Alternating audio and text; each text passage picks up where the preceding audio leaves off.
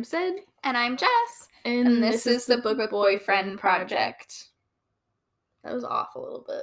It was off a little bit. That's my fault. Um, so today is day nine of our 12 speedy reviews of Christmas. And I will be speedy reviewing his Jingle Bell Princess by Barbara Dunlop. Um, so let's get into the summary. Accidentally abandoned and stranded by a raging blizzard in the picturesque town of Tucker, Maine, Crown Princess Jasmine Arculus finds herself alone and unguarded for the first time in her life. Meanwhile, widower Sam Cutler is dreading the Christmas season. Struggling to be a good father to his nine year old twin daughters, he's racked with guilt and battling painful memories. The last thing he needs is a beautiful stranger invading his world. Jasmine keeps her royal identity secret, so Sam treats her the way no man in her native country ever would a country where speaking to Jasmine out of turn could result in jail time. But Jasmine has a knack for getting past Sam's defenses, comforting his daughters, arousing his suppressed emotions, and forcing him to remember he's a man. Both Sam and Jasmine need each other, but can they trust in Christmas magic to bring their hearts together? This kind of gives me like Princess Protection Program vibes. Yes. yes. Um, so I was super um like I liked this book. I think I'd give it like a three and a half out of five. Christmas Cheers, probably a two or a three out of five. Um, so this book starts out with it has dual POV. Jasmine is on the plane. She was in DC for some type of conference and she was supposed to give a speech about like public relations and stuff. She is supposed to be, she's almost 21, so she'll be the crown princess after this. Or maybe it's almost her 25th birthday. I don't remember. It was a milestone birthday for her and she was going to be named like the crown princess and like the actual heir to the throne in like a couple of months Mhm. on her birthday when this book starts out and she has stage fright she goes through like the first couple of chapters is her just describing how many like speech coaches and how many like speech writers like worked on this speech and how long she'd been practicing for this speech and then she just like got up there spoke like one word and then froze and like her chief of staff had to like get her off the stage Ugh. so now they are like flying back to Volan. Volan is her kingdom's name. Um so Jasmine is like very upset with herself over this and they have like a plane error, like a mechanical thing.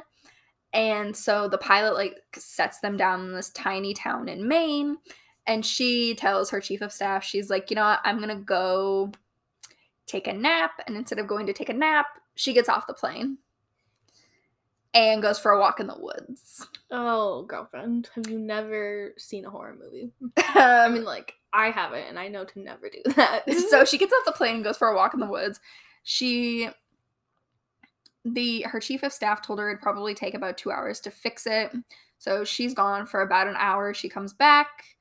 She like cuts through the um airport to get to her private plane and her plane has left what? Oh, without her. Who- Excuse me? They've left without the princess on board. They didn't double check she was actually napping. It is a private plane. Her plane. Literally, she's the whole reason the plane is here. and they leave without her. Yes. yes. Um, that chief of staff is now fired. like you had one job. So that's how she becomes stranded. Um, so it's kind of late at night, I believe, when this takes place, and there's a winter storm coming in, so all flights have been canceled. So the plane cannot turn around. They radio to her plane. Um, and later in the book, it's revealed that they were still hunting for her and they were still trying to figure out what had happened to her because they didn't accept that the radioed message the plane received was actually from her and they were waiting for like kidnapping demands Oh and God, stuff like a ransom note. yep that's what her father was waiting for um Oh, so they're in this tiny town in Maine. Well, she's in this tiny town in Maine, and there's a snowstorm, and she has no money, no phone, no clothes, no nothing. She's a princess, but she can't tell anyone that because like what if they do something to her because she's royal? Mm-hmm.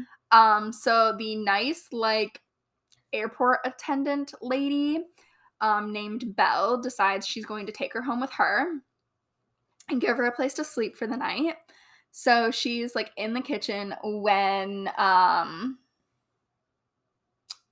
Sam comes in, which is the other like the main love interest.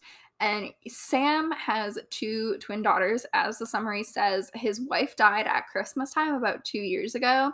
She was driving the car and he was a little drunk, and a drunk driver hit her if, in like a semi or something.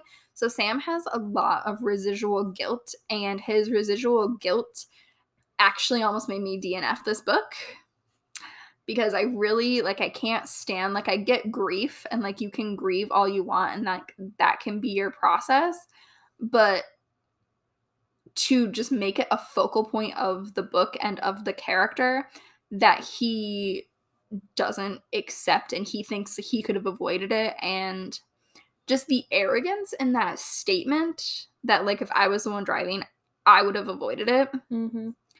like I don't know I don't appreciate that Yeah. Um, so Sam is very guarded. It's Christmas time. He doesn't like he's just gritting his teeth and trying to get through the season. He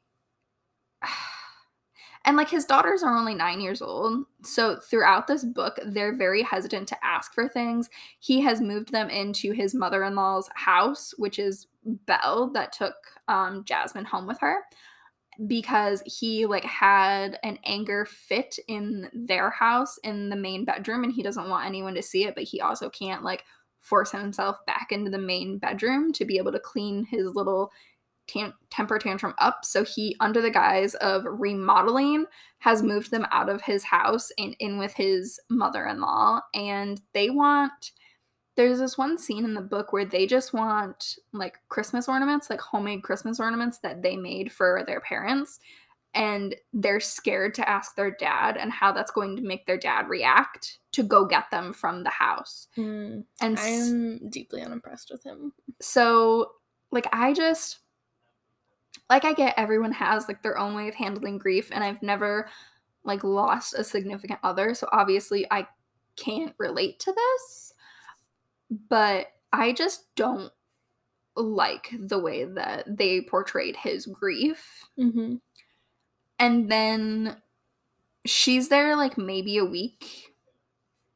And then like her father comes to get her and they take like she goes home and then like her and her father have this discussion and then her father is like, "Oh, I'll make him a duke if he's so if you guys are like so in love and he can like come to Volan and it another point another focal point of Sam's character was that him and his wife like grew up in this small town and he wanted to raise his girls in this small town but at the end of the story he moves them to this foreign country and becomes a duke and eventually the king and like the girls become the princesses and everything so like I'm so confused with this book. I don't know, like the whole like romance part of their relationship was just very confusing. This book was super sweet. Like the girls are super sweet. Everything was super sweet except for the romance. The romance felt so forced. Mm-hmm. Like he's very grieving. He's still like in that stage of denial and thinking he could have stopped it, but like over the course of maybe a week, maybe two, she is there and she gets him to like go into the bedroom and like do all of these things and I just I don't buy it. I just read a book with a very similar premise where like the dad was left alone with the children. Um well in this case the wife committed suicide, but um like I feel like it was just this trope. ugh, I even hate calling it a trope. That feels gross. Mhm. Um but this kind of storyline was done so much better to where like the romance didn't feel forced. It felt natural, it felt healthy, but like this just feels it felt icky. Mm-hmm. very forced, and I think because during the conversation with her father, she's like, "No, he's going to want to raise his girls."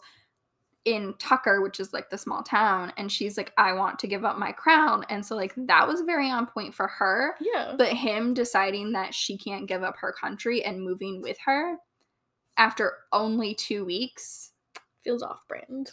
feels very off brand. Like his character just it doesn't work. Loose and fast with his morals or his beliefs, I guess. Yep. So I think I would probably give this book about a two and a half out of five. The Christmas cheer, like they do Christmas decorations, they build like a Christmas party and everything. So I think I'd probably give that about a three and a half out of five. Mm-hmm. But other than that, it was a pretty meh book. I feel like a lot of the books I've reviewed have been pretty meh. Yeah, it's the Christmas genre is. I feel like it's either really good or it's just kind of. Meh. Yeah. I don't know. It's hard to balance that line between true romance and like a holiday book. Yeah. Mhm. But we have found a couple of good ones throughout this um 12 days of speed review. So make sure you guys go back and listen to all of the episodes that we posted so far. And we hope that you guys will continue listening as we lead up to the 12th and final day. Thanks so much for listening.